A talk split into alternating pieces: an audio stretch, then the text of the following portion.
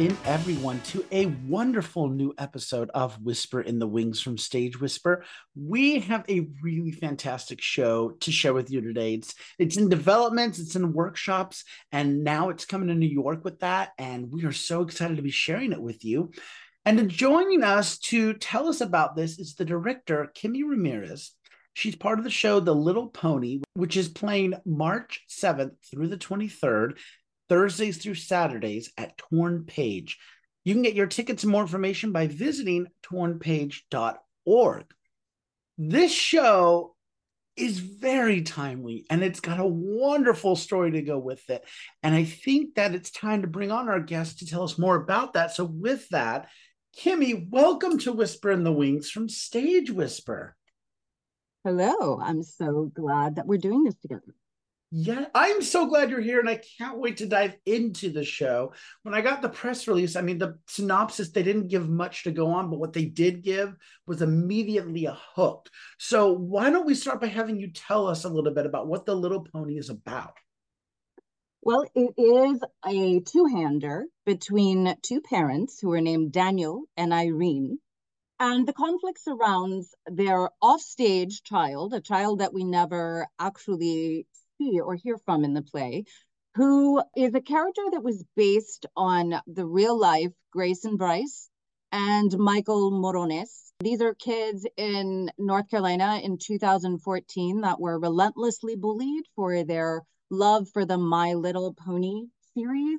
And Grayson Bruce, in particular, was a young boy who was forbidden to carry his My Little Pony backpack to school and the school said it incited bullying. And Michael Morones later also took attempted suicide to uh, to deal with the bullying that he was experiencing, really vicious you know, treatment from from school chums or school your colleagues in the school and the school itself. So the character in the play is called Timmy that we never see or hear, but he's uh, somewhat present through a, a an incredible projection design that we'll have.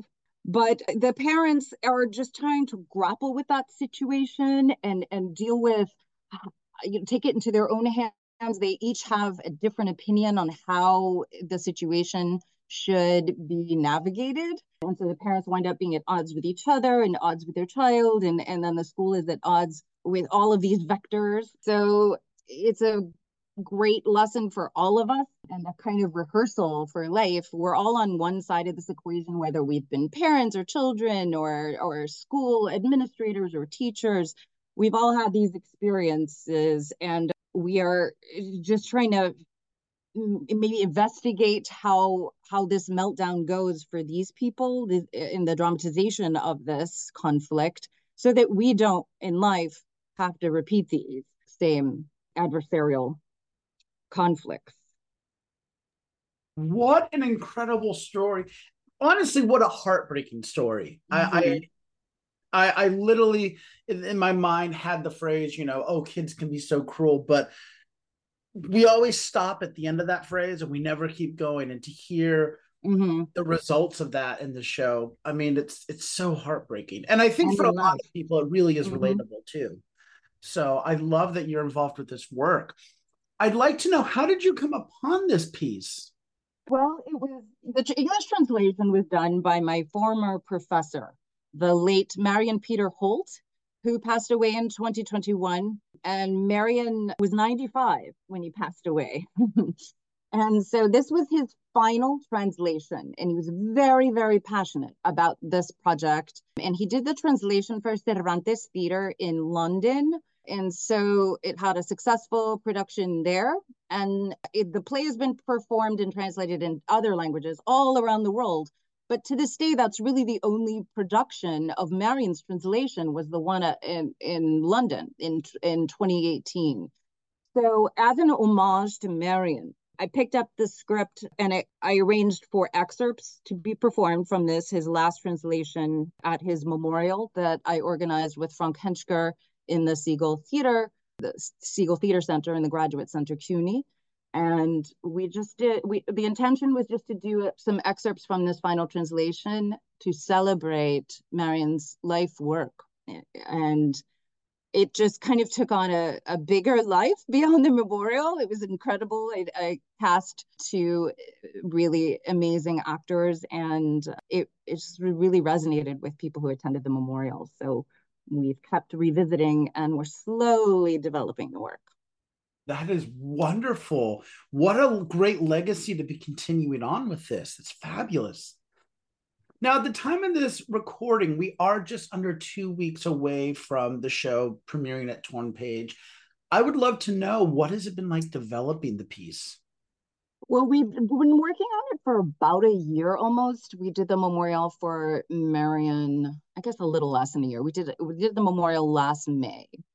And then after that, we did a full reading of the entire play at the Prelude Festival, which was founded by Frank Hentschker, the director of the Segal Theater Center at the Grad Center CUNY. And that also was received so incredibly well. And and the just the talkbacks and the the audience conversations and what people are carrying away from it. I've also been teaching this play since Marion died, just as a, a way to process my own guilt. It's kind of like a morning practice for me with with him. And it's been one of the easiest plays to teach with students that I've ever taught. It, it teaches itself. students just want to talk about it and take it apart and write about it and debate about it.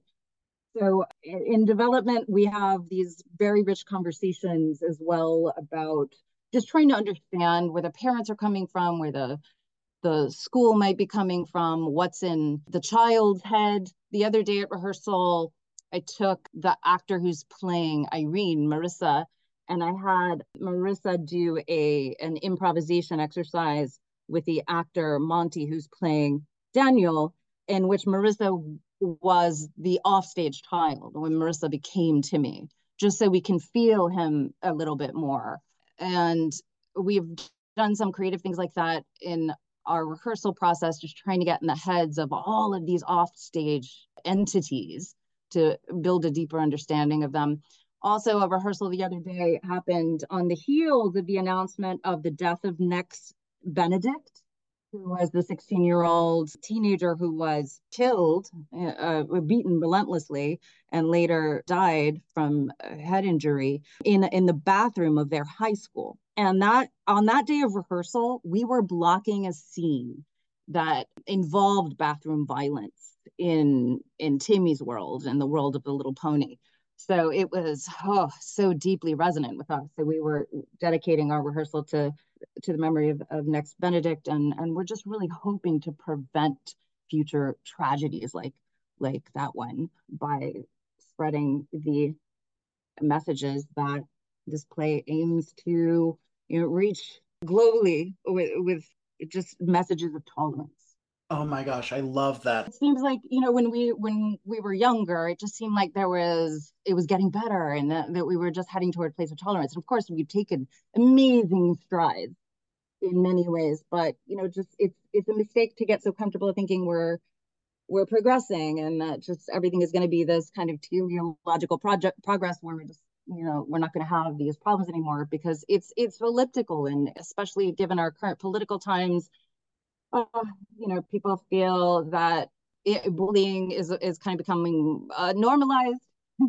um, through the media from from kind of kind of top down systems that seem to normalize name calling or or disparaging remarks and you know something that seems like as harmless as as just a one kid making fun of another kid for the animated tv series that they like to watch i mean it can erupt into a tragedy of such magnitude right? And so it's important for us to arrest these intolerances in childhood, you know, when when kids are just playing with each other and and everything just seems harmless. If if we can arrest these things there, these these seemingly, you know, minor conflicts, eh, they can quickly, you know, accelerate into into the sort of conflicts that take a, a child's life, you know, or suffocate people's identities or self-expression expression.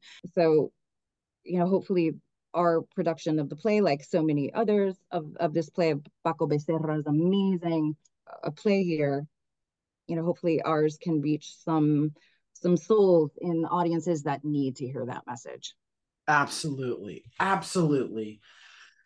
And I want to snowball off of that. I mean, we've we've been talking a lot about some really important things. You know, we've brought in Nex Benedict's passing. We've brought in. Let me rephrase that. We brought in Nex Benedict's murder. We've mm-hmm. brought in, you know, stopping the problem early so it doesn't develop further. A lot of these great ideas. Mm-hmm. Is there a specific message or thought you hope audiences will take away from the Little Pony?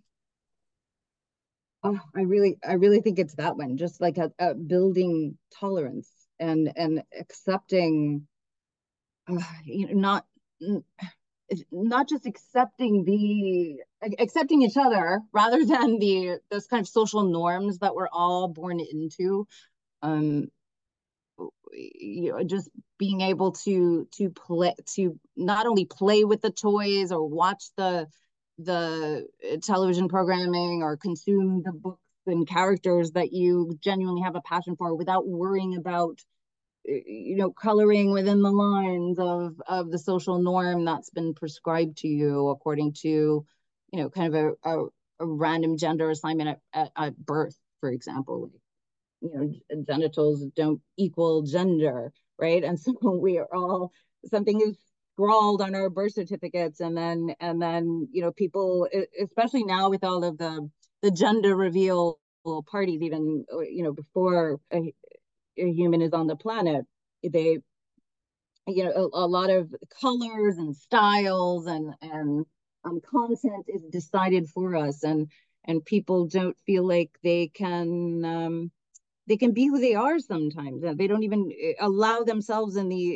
in the interior of their own mind to entertain what their passions might be because they're so afraid of of being judged of being made fun of of being bullied right? And so if we can just transcend that like a lot of stores now are having gender neutral toy aisles and and clothing departments. I mean this is such amazing progress. It's a, it's a breakthrough to think about that, we can create um, and and be and express ourselves any any way that we genuinely feel that impulse and it, it's a it's a harmless creative function that is fundamental to human existence and i i really think that we that message of just having being free to, to express ourselves and and then on the flip side of that, tolerating someone who is expressing themselves. It doesn't take anything away from another individual to just be tolerant, open, accepting, loving, harmless. Yes. Oh my gosh, yes. I think there's a lot of people, especially our listeners out there, who absolutely believe that. I mean, if it doesn't hurt you or anyone else, who cares? You know, just Mm-hmm. literally live, live and let live. It, it's not your problem. It's also it's not yours to do anything with. Mm-hmm. So I love that. That's that's the message coming from this show. My final question for this first part is: Who do you hope have access to this workshop happening at Torn Page? Well, it is open to the public. It is a really small, incredibly unique space that seats 22. So anyone who buys a ticket in advance is able to be part of that very elite audience in this sort of historical space. And I hope that it is a mix of a good cross section of our communities. Students, I'm going to tell my students about it. I frequently have students, I have all kinds of students with theatrical backgrounds who've, you know, performed professionally and then i have some students who've never been to the theater at all. And and for many of my students it's the first experience with the plays in my classroom. So i hope a lot of students whether they're mine or or someone else's students of all ages we had a, a very young student like a grade school age student at the at the reading at the prelude who was a wonderful audience member for us. And you know students who are high school or college students, and we're all students of life and we're all learning. And certainly this this plays a tool of itself. So I'm really hoping that everyone, um, but not not just our typical theater goers, but first time theater goers and just and a good cross section of the community. And it's donation based. So even if, you know, no matter what your financial situation is, a lot of people feel excluded from theatrical entertainment because they can afford it or they think they can afford it. So this is entirely donation based. So we are really opening the door for the community to come hear this important message.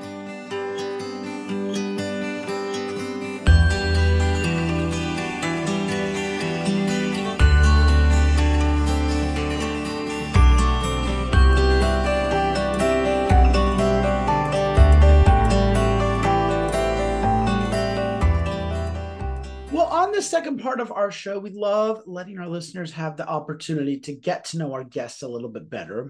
Pick your brain, if you will. And I want to start by asking you what or who inspires you? What playwrights, mm-hmm. composers, or shows have inspired you in the past, or are just some of your favorites? Mm, good question. I'm going to have to go right there to Maria Irene Fornés, Irene Fornés, who is so popular. I think a lot of people would have Irene as the answer for who inspires them.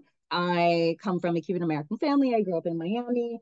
And when I was doing my MFA in playwriting in the in the 90s, I found I, I was I did like a major pro we all had to kind of grab on to a dramatist that that we felt resonated with our own style and develop work through that lens and, and become a master of their work. So I did deep dive into Irene's work. And then when I moved to New York, which Irene was part of the reason I wanted to move to New York, I, I met Irene and just things that Irene said to me are burned in my brain forever and into my process. Um, and she was a true teatrista we have this word in Spanish that we need in English, something like it. I mean, English we say like theater person, but in Spanish we have teatrista, which could mean anyone who's just like, you know, a theater, it's like a catch all term for any theater artist. And she directed her own work. She would do, you know, uh, costumes at the thrift store. She would do like a catch all of so many identities, theatrical identities. And she's just so incredibly inspire, inspiring. Nilo Cruz, Dolores Prida, Luis Santeiro, who's still writing amazing stuff. Carmen Rivera, who is a New Yorker playwright who has the longest off Broadway show running at Repertorio Español since the 90s. The same show has been running in rep. These are just some of the voices that inspire me, but those are an amazing set of people. That is a fantastic list. I absolutely love that. Have you had the chance to see any great theater lately that you might be able oh, to yeah. recommend to our listeners? Oh, what a great question. Yes. So I'm actually a reviewer for Talking Broadway, and I am also a adjudicator of the Off Broadway League season on the Lucia Lortel Awards Committee. So I'm at the theater almost every night. Sometimes I do double headers, a matinee and, a, and an evening show just to get it all done.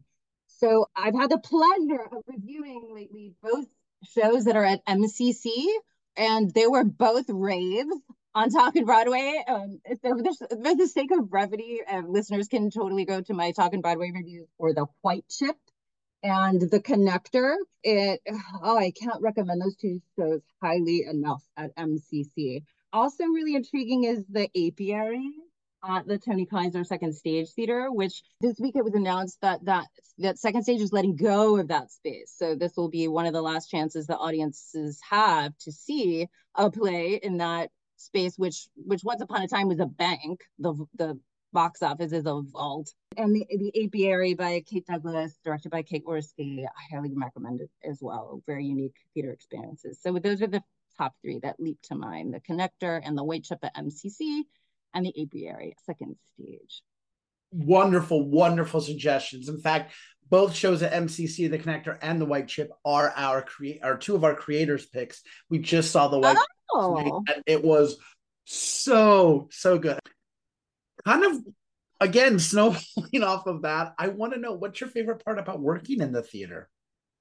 You know, lifting up underrepresented voices having these kind of internal international conversations like the one we're having now that speak to both very very specific particular human experiences that are so idiosyncratic among a certain you know culture group of people or just individual identities or eh, but also how the, these universal finding the universality in it by putting individual experiences under a microscope. Like this play, what's so cool about this, one of the many things that's so cool about the little pony that we're doing at Torn Page right now is that it was the the playwright is from Madrid and he heard about these kids in North Carolina in 2014 and was inspired to write a play about them in Spanish. And here it comes back to us. And my professor who translated is a South Carolinian originally who was in New York for most of his life.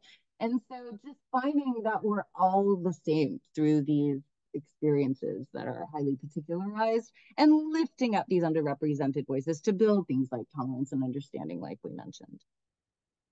That is a fantastic answer. I love that. Well, now we have arrived at my favorite question to ask guests, and I can't wait to hear yours. And of course, hmm. that is what is your favorite theater memory? My favorite theater memory. Oh, I've been doing theater all of my life. I'm 51. I think I first walked onto a stage when I was four. So this is a big archive to pull from. You know what? The, the word memory, I'm going to play off that in a way that you might not be expecting. But so I have had the pleasure in the past few years to to rehearse and perform and develop work in so many historic houses, right? Which just have memory built right in the walls. Eh, like we're rehearsing this play. Our next rehearsal is at the Players Club that I'm a member of, the the house that was founded by Edwin Booth. And still we're we're a very active theatrical club to this day. And so we're we're rehearsing at the players and we're performing in a historic house because Torn Page is the former home of Geraldine Page and uh, Rip Torn and their son Tony Torn uh, lives there all of his life, and he is the founder and operator of the Torn Page space. So the the players, Torn Page, are, are two historic houses that I'm currently dealing with. I've performed work at the Morris Jumel Mansion in up in Inwood with People's Theater Project Mino Lora and Carlos Serrano, and the Lower East Side a tenement museum. I've done work there with American Play and performing with that kind of layered history and that historic house. And recently, over the summer, I developed my own new play at the Van Wagenen Apple Tree House in Jersey City, where the Museum of Jersey City History is. And just such a, there's just something about performing and developing work in a historic house that is really just become my thing. Oh, in the Hudson Opera House upstate, I've done work there, and there's just there's something beautiful about that experience. And one of the houses I mentioned developing work in the Morris Jumel in Inwood. Also, I think that Lin-Manuel Miranda wrote part of Hamilton in there, just kind of to be inspired by the space. I can really relate to that. There's something that you just draw from the spirits in a house, the history of a house just the, the thing, the people, the bodies, the ideas, the conversations that are for you before you even come into that space, and how you just add to the discourse of what's happening in these houses. Um, so the, uh, the the memories of those of working in those specific houses, but also the memory that you're contributing and the you know, discursive memory of those experiences. I love, love that. That is so wonderful. Thank you for sharing that. As we wrap things up, I would love to know do you have any uh, upcoming projects or productions coming down the pipeline that we might be able to plug for you?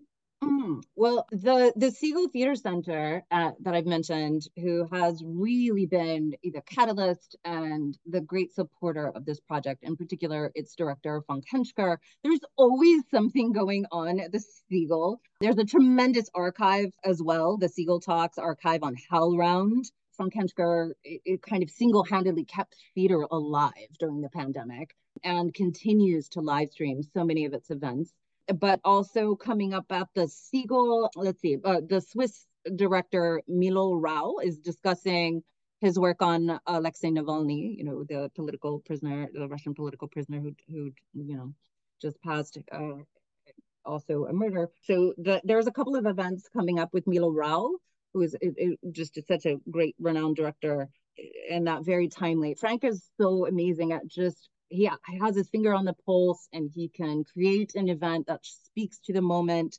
And so don't miss that. Also upcoming, there is an event, uh, Parliament. It's a, the newest iteration of a, it's like a, a, a experimental investigation of social action through through choreography with Michael Klein, and it's a collaboration with the Social Practice CUNY program. I think those are the next things coming up at the Segal. And for things, Torn Page, Tony also always has, Tony Torn also has oh, things coming up all the time. You can check both of those websites, the Segal Theater Center.org or tornpage.org. Fantastic. Some wonderful plugs there. And a great lead into my final question, which is if our listeners would like more information about the little pony yeah. or about you, maybe they'd like to reach out to you, how can they do so? Oh, please do. I'm, I'm very receptive to all kinds of correspondence. The easiest way, I guess, this day and age to reach me would be my social media handle is Dr. Kimi Rami, K, uh, Dr. Dr. K I M I R A M I across all platforms. And of course, tornpage.org for tickets to the Little Pony. There's an Eventbrite link as well. So it, it's posted also on my social media if somebody wanted to go through there to find the Eventbrite link. But tornpage.org will also take you to that Eventbrite reservation link. Fantastic. Well, Kimi, thank you so, so much for taking the time to speak with me today and for sharing this incredible show. I really appreciate it. I really appreciate your time. So thank you so much. Thank you, Andrew. I appreciate your ebullience and enthusiasm and everything you're doing with this marvelous podcast. Thank you for that. My guest today has been the director, Kimi Ramirez, whose upcoming production, The Little Pony, is holding a workshop March 7th through the 23rd, Thursdays through Saturdays at Torn Page. You can get your tickets and more information by visiting tornpage.org. We also have some contact information for our guests, which we'll be posting on our social media posts as well as the episode description. But truly, truly, I encourage you to head down to Lower Manhattan, head down to Torn Page, and witness this incredible, important, timely work the Little Pony happening March 7th through the 23rd on Thursdays through Saturdays. So until next time, I'm Andrew Cortez reminding you to turn off your cell phones, unwrap your candies, and keep talking about the theater.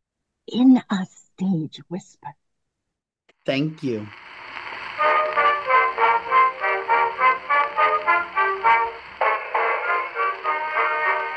If you like what you hear, please leave a five star review, like, and subscribe. You can also find us on Facebook and Instagram at Stage Whisper Pod. And feel free to reach out to us with your comments and personal stories at stagewhisperpod at gmail.com.